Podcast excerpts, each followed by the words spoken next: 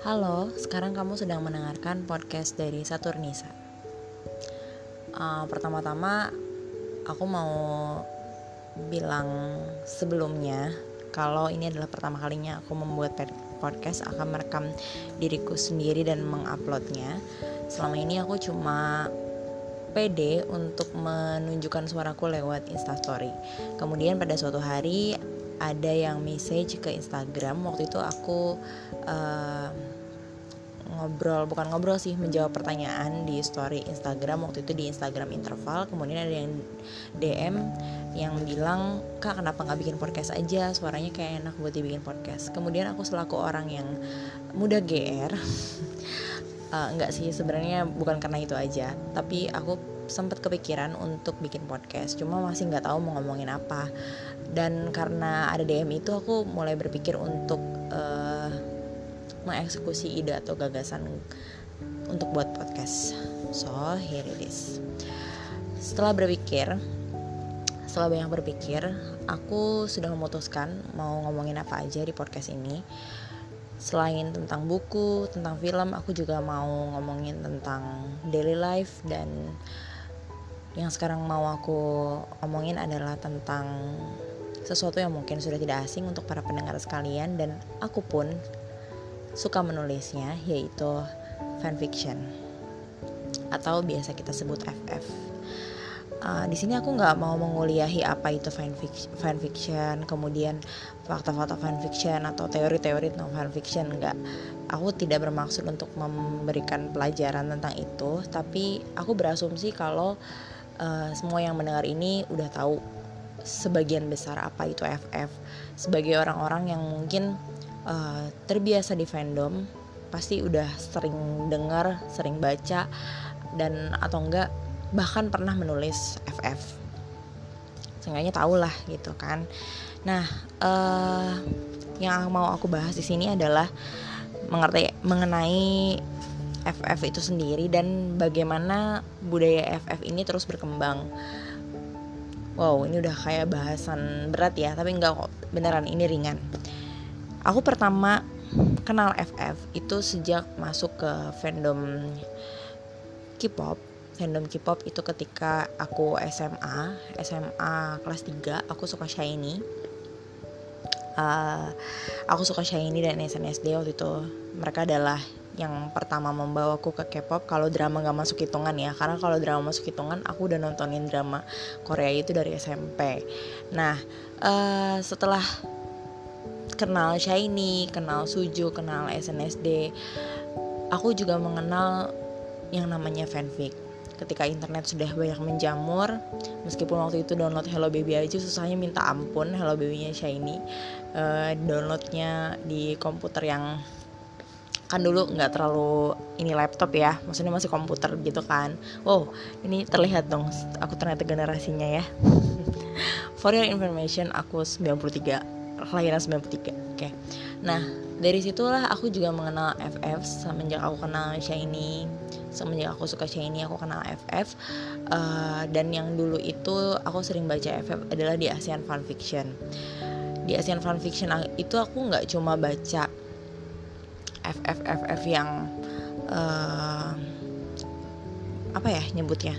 Maksudnya FF antara laki-laki dengan perempuan gitu antara si member dengan anggota member uh, apa member perempuan dari girl band misalnya atau enggak dari OC ya kita nyebutnya. Tapi juga antara member dengan member yang lain. Maksudnya antara cowok sama cowok gitu kan.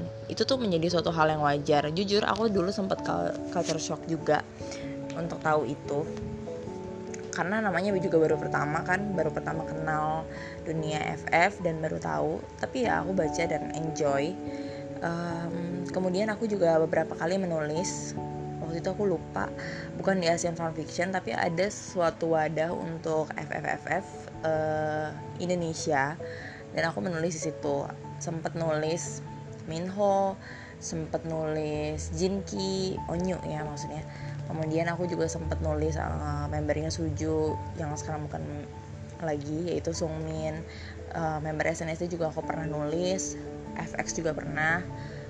Nah dari situ aku mulai akrab dengan dunia fanfic. Di bayangan aku adalah fanfic itu ya sesederhana itu. Kita membayangkan idola kita uh, dalam sebuah semesta kita sendiri kemudian kita menuliskannya sesuai dengan apa yang ada di kepala kita atau ada apa yang ada di bayangan kita. Waktu itu aku belum uh, benar-benar paham belum benar-benar paham tentang aturan-aturan fanfic itu bagaimana gitu kan. Dan aku sudah paham dan seiring berjalannya waktu manusia kan memang belajar. Aku pun paham sendiri kalau menulis fanfic pun ada batasnya batasnya itu jangan sampai ke si idol. Maksudnya ya biarlah kita menghayal sendiri tapi nggak usah sampai ke mereka. Keep the fun for yourself gitu kan.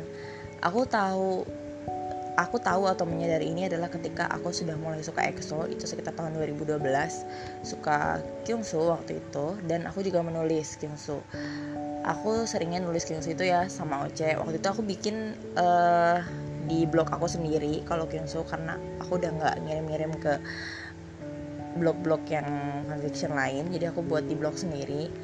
Uh, kemudian aku juga waktu itu nulis di platform ASFM di ASFM waktu itu lagi rame. Hmm, jadi mengajukan pertanyaan atau request mengenai suatu cerita cerita cerita cerita kecil aja gitu. Tapi disebutnya mini FF lah istilahnya. Kemudian tokoh utamaku di situ adalah Dio di Kyungso dari situ juga aku mengenal kalau fanfic itu bisa di modif sesuka kita modif sesuka kita. Ini sekitar tahun 2015 2016 ya ketika SFM masih uh, happening gitu. FF itu bisa nggak cuma nulis uh, di blog atau apa tapi juga bisa di platform-platform lain dan nggak harus menggunakan nama dia gitu kan. Selama ini kalau nulis kan pakai nama Koreanya kan Kyungsu dan sebagainya. Meskipun latarnya di uh, Jakarta atau latarnya di kota mana kita tetap aja pakai namanya nama Korea. Aku pun pernah melewati yang seperti itu meskipun latarnya bukan di Korea gitu kan. Tapi di tahun 2015-2016 ini aku mengenal uh, apa yang kita akrab disapa lokalisasi lokalisasi idol. Jadi kayak uh, kita melokalkan dia dengan mengganti nama dia tapi wajahnya dia gitu tapi dia kita ganti namanya ada nama lokalnya. Kalau Dokyungsu sih gampang ya pasti Dio lah. Ya kan aku pun ngasih nama dia nama lokal dia Dio. Kenapa uh, sampai ada lokalisasi FF aku sih memandangnya seperti ini. Jadi para penulis itu beranggapan semakin dekat tokoh fanfic semakin dekat tokoh fanfic dengan kita itu akan semakin erat ikatannya. Maksudnya ikatannya itu adalah ketika kita baca kita merasa dekat gitu. Kita merasa dekat dan kita merasa terlibat di dalamnya. Uh, beda rasanya kalau kita baca baca FF biasa gitu. Maksudnya bukan FF biasa FF yang biasa kita kenal dengan FF yang lokalisasi itu. Kan pasti kerasanya lebih dekat ke yang lokal karena kan namanya lokal kemudian latarnya juga lokal. Kejadian-kejadiannya pun yang akrab gitu dan yang mungkin mungkin bisa kita alami gitu. Nah uh, aku termasuk orang yang suka melokalisasi idol karena memang selain membuat merasa dekat ya senang aja menyenangkan. Menyenangkan itu dalam artian uh, kita bisa lebih mudah menulis apabila si tokohnya itu dekat dengan kita. Jadi kita membuat tokoh tersebut dekat salah satunya dengan nama. Dan aku merasa tidak ada masalah dengan itu gitu. Kemudian aku enjoy menulis aku pindah ke Wattpad aku sempat nulis juga uh, dua seri tentang Kyungsu dan Suga Suga BTS ya Min Younggi itu aku tulis sebagai Dio dan Ariel. Aku tulis seperti itu. Dan aku itu adalah periode yang menyenangkan selama aku menulis FF harus aku akui. Uh, itu adalah masa-masa paling enjoy aku menulis. Ketika aku pertama kalinya mendapat feedback di Wattpad kemudian mendapat masukan-masukan kemudian mendapat uh, apa cerita-cerita orang yang bilang kalau tulisanku itu bikin mereka senang itu salah satu periode yang menyenangkan lah dalam sekian tahun aku akrab dengan dunia fanfic. Dan di situ juga aku semakin akrab juga dengan itu dengan konsep lokal konsep lokal itu. Uh, masalah mulai muncul ketika nggak bisa dibilang masalah sih iya masalah masalah masalah. Eh, masalah mulai muncul ketika visualisasi itu menjadi sebuah bahan perdebatan. Visualisasi dan lokalisasi. Uh, ketika aku menulis komet ketika aku menulis komet 101 yang waktu itu aku mulai suka wanawan setelah EXO aku suka wanawan kan habis itu aku nulis FF Comet 101 di Wattpad dan aku nggak nyangka kalau itu ternyata banyak banget yang baca lebih banyak dari dua seri aku yang sebelumnya.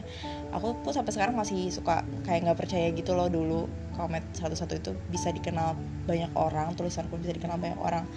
Karena aku merasa paling banter juga ah paling cuma beberapa doang yang baca. Ya target aku seratusan gitu kan. Maksudnya meskipun nggak ditargetin juga sih tapi dengan melihat animo pembaca seperti itu aku jujur kaget sebetulnya.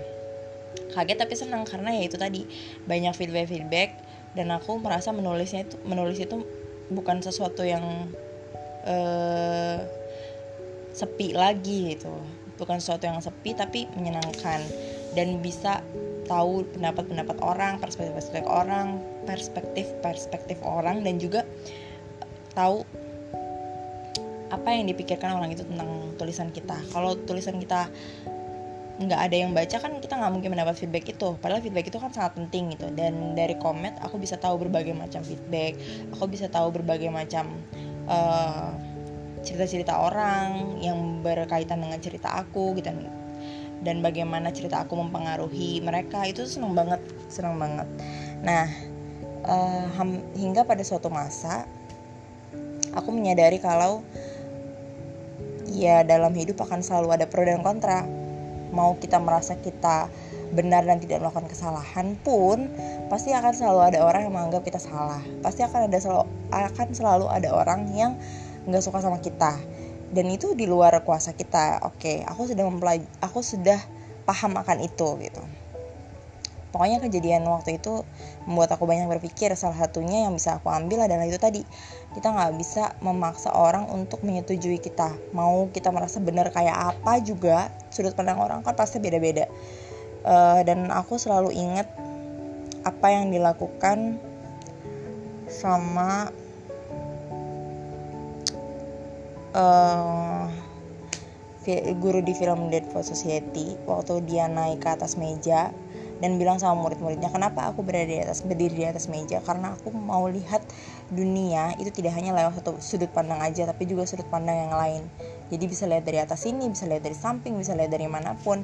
Nah itu juga yang uh, aku rasakan waktu mendapatkan masalah itu masalah visualisasi dan uh, masalah ship ship shipper shipper gitu itu pun aku merasa seperti itu. Jadi sudut pandang orang tuh banyak sekali.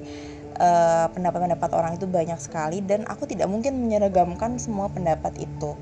Tapi di situlah aku belajar kalau fanfiction pun bisa menjadi sebuah hal yang kompleks. Menjadi sebuah hal yang kompleks ketika fanfic tersebut sudah terlalu banyak yang baca, kemudian sudut pandang orang berbeda-beda, sudut pandang orang yang bacanya berbeda-beda, dan uh, reaksi orang itu pun berbeda-beda. Ada reaksinya yang dengan baca sekali oh senang terus komen. Ada orang yang bereaksinya dengan langsung bilang sama aku tentang kesan-kesannya. Dan ada juga reaksi orang yang menyebabkan fanfic itu menjadi keluar jalur.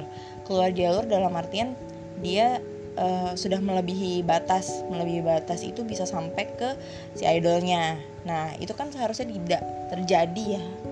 Seharusnya tidak terjadi tapi itu di luar kendali. Itu di luar kendali si penulis di luar kendali si penulis.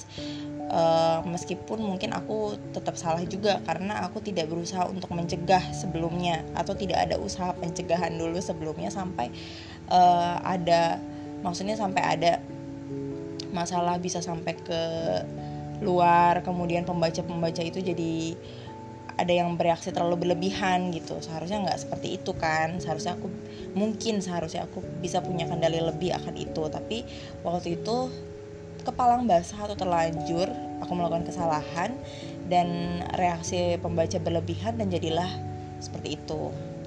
Uh, ada masalah yang bisa membuat aku sempat agak trauma menulis sebenarnya. Aku menerima semua kesalahan itu dan aku juga meminta maaf atas semua yang mungkin uh, aku sebabkan yang mungkin aku sebabkan. Aku tahu itu salah aku tahu itu sudah keluar jalur dan aku berupaya untuk hal tersebut supaya tidak terjadi lagi. Cuma yang aku tekankan adalah hmm, perihal uh, visual-visual ini. Sebetulnya aku waktu itu masih bingung kenapa uh, ini di luar ini ya di luar apa? Di luar kesalahan tadi. Karena setelah kesalahan itu sebenarnya aku memicu banyak sekali eh, ucapan-ucapan kebencian ucapan-ucapan yang menyudutkan gitu. Seolah-olah membuat fanfic itu sangat berdosa. Seolah-olah membuat fanfic itu atau berimajinasi atau menurut orang-orang zaman sekarang tuh ngehalu katanya. Itu sebuah kesalahan besar a big mistake gitu kan. Uh, dan ketika kita memakai visual idol itu lebih parah lagi. Aku sendiri tidak melihat ada masalah di situ. Ini di luar ini ya di luar masalah nyampe ke idolnya apa enggak. Tapi uh, ketika seseorang menulis itu tentu dia membayangkan seseorang ya kan tentu dia membayangkan seseorang bisa jadi dia membayangkan abstrak bisa jadi dia membayangkan seseorang untuk aku pribadi iya aku membayangkan sesuai visualisasi yang ada di Wattpad dan untuk perempuannya dari awal aku menulis, aku tidak pernah menyertakan visualisasi perempuan. Aku hanya menjawab visualisasi perempuan itu kalau ditanya. Waktu itu aku jawab salah satu idol perempuan. Tapi sebenarnya itu bukan sebuah hal yang mutlak. Mereka harus membayangkan itu juga, enggak. Karena aku pun tidak menyertakan foto ya kan di Wattpad. Jadi sebenarnya aku pun tidak memungkiri ketika aku menulis aku nggak selalu memikirkan dia gitu aku bisa aja memikirkan yang lain bahkan untuk uh, tokoh Dica yang waktu itu sempat diributkan itu dulu memang aku mengirim me, membayangkan si ada perempuan yang itu. Tapi sebenarnya nggak cuma dia gitu aku membayangkan yang lain juga. Bahkan ada salah satu yang uh, aku sempat merasa oh ini lebih cocok nih sama karakternya gitu. Lebih cocok sama karakternya. Tapi orang-orang sudah terlanjur menganggap itu adalah dia. Jadi ya aku juga bisa ngomong apa sih gitu kan. Tapi kalau ada yang nanya ya aku akan menjawab. Aku terinspirasi dari dia terinspirasi dari dia terinspirasi dari si A terinspirasi dari si B. Kadang-kadang aku membayangkan si A kadang-kadang aku membayangkan si B. Bahkan aku juga pernah bayangin Nayon. Sedih sih sebenarnya Nairistin ya aku sempat bayangin dia juga. Terus ya banyaklah idol cewek yang lain aku bayangkan. Cuman sejak saat itu aku menjadi takut untuk membawa-bawa visual idol tersebut baik yang laki-laki maupun yang perempuan. Aku sempat takut karena memang ternyata sudut pandang orang itu ada beberapa yang sampai aku sempat kaget. Sempat kaget. Kenapa?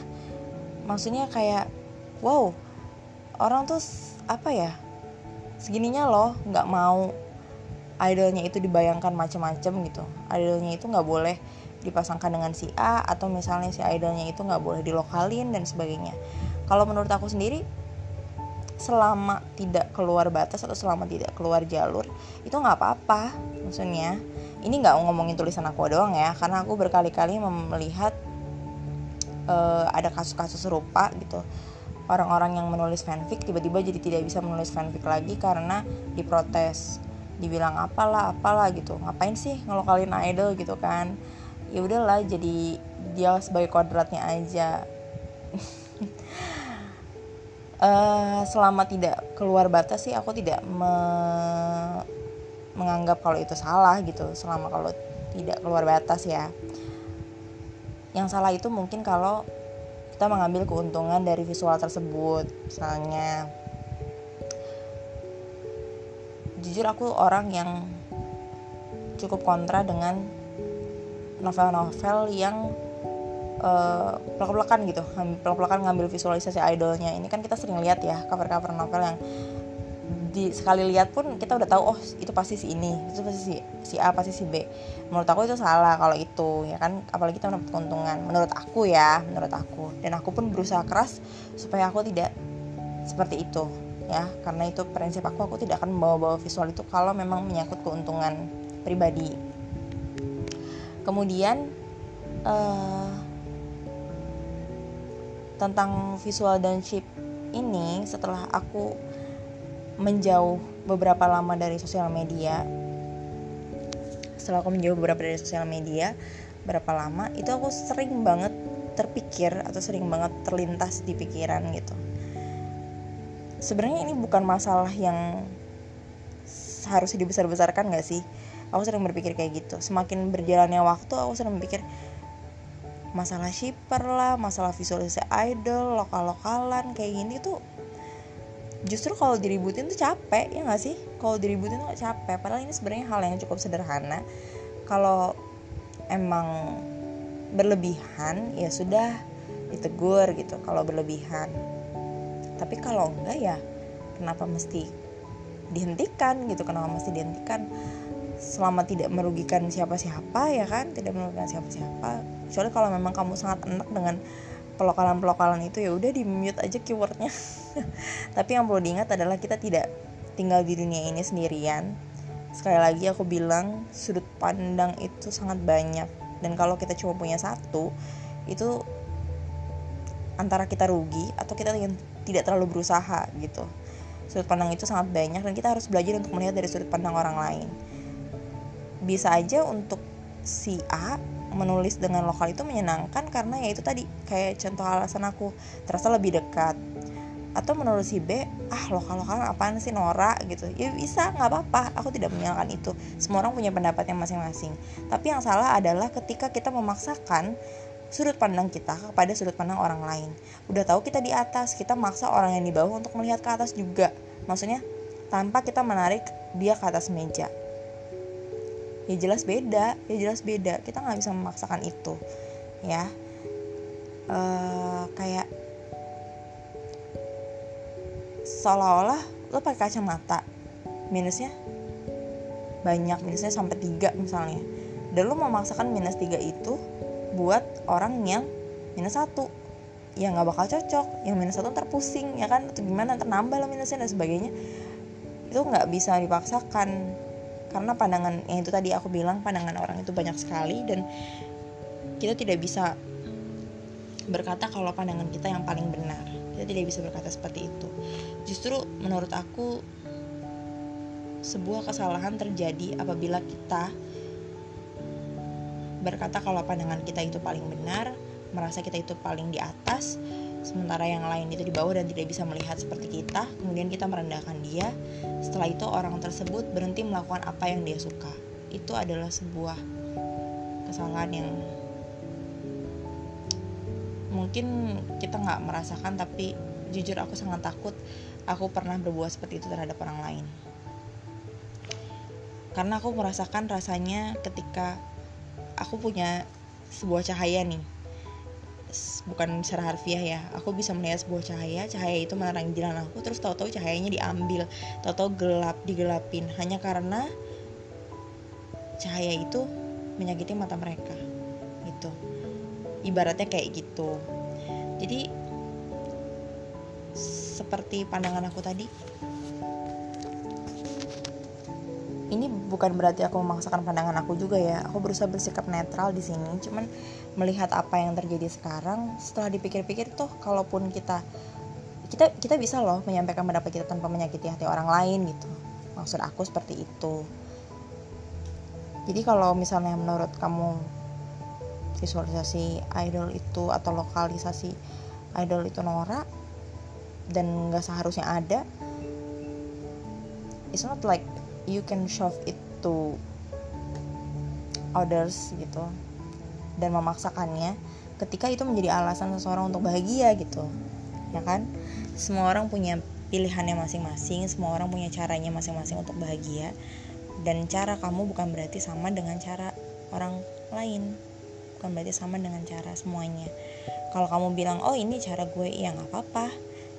Tapi itu tadi yang salah itu adalah ketika kamu merenggut cahaya-cahaya itu dari mata orang lain. Bisa bayangin gak sih? Uh, misalnya kamu punya teman terus teman itu suka banget sama sesuatu misalnya suka banget sama sesuatu gitu. Terus kamu nggak ngerti apa sih yang disuka dia dari itu gitu. Terus kamu bilang itu tuh jelek banget tau gak sih? Terus akhirnya teman kamu jadi nggak suka itu lagi karena kamu bilang begitu. And you stole the light from their eyes iya jadi itu alasan kenapa aku sebenarnya berpikir kayak gitu. Maksudnya kayak kenapa sih? Padahal ini tuh bukan sebuah masalah yang patut sekali dibesar-besarkan gitu bukan hmm,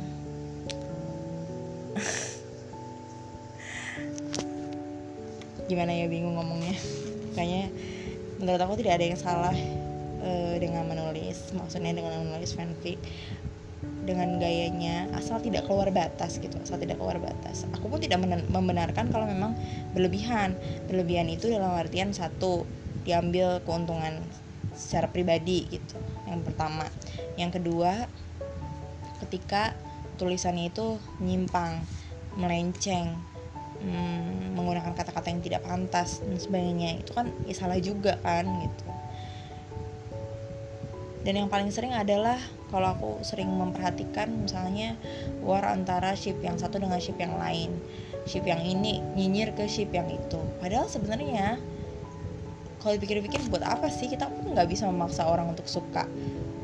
Kalau oke okay, lu suka masangin si A sama si B. Tapi kalau kita sukanya si B sama si C gimana gitu? Dan kita nggak bisa memaksakan kendak gitu kan? Sementara si A si B dan si C nya pun mungkin tidak sesuai dengan apa yang dipikiran kita jadi kenapa kita mesti ribut? Gitu deh. Kayak ya uh, mari kita mencoba belajar untuk menempatkan sudut pandang kita dengan tidak menutup sudut pandang orang lain.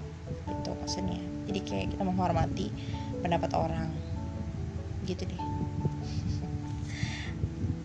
uh, what I want to say is nothing wrong with fanfiction seperti pertama kali aku mengenal fanfic, seperti pertama kali aku menulis fanfic di masa-masa itu ketika aku baca banyak fanfic di Asian Fanfiction, ketika aku baca fanfic-fanfic di blog-blog lain, itu sampai sekarang pun menurut aku tidak ada masalah dengan itu. Justru yang sekarang malah lebih banyak wadah-wadah untuk menulis justru lebih banyak platform-platform untuk menulis lebih banyak uh, media-media yang bisa dipergunakan untuk menulis. Ya nggak apa-apa dipakai aja gitu maksudnya. Kenapa mesti uh, meributkan ih kenapa sih ngapain sih nulis kayak gitu? Kayak nggak ada kerjaan aja. Loh justru itu. Itu itu mungkin sesuatu yang penting untuk dia gitu. Dan yang sesuatu yang penting untuk kamu pun semoga tidak terusik. Jadi ya kita tidak perlu saling mengusik lah. Dan uh, aku ingat waktu itu pernah berpikir seperti ini. Waktu itu aku sempat baca ada artikel yang mengatakan hmm, tentang uh, mengutip dari Martin Martin siapa sih namanya? So bentar bentar. Martin Martin Martin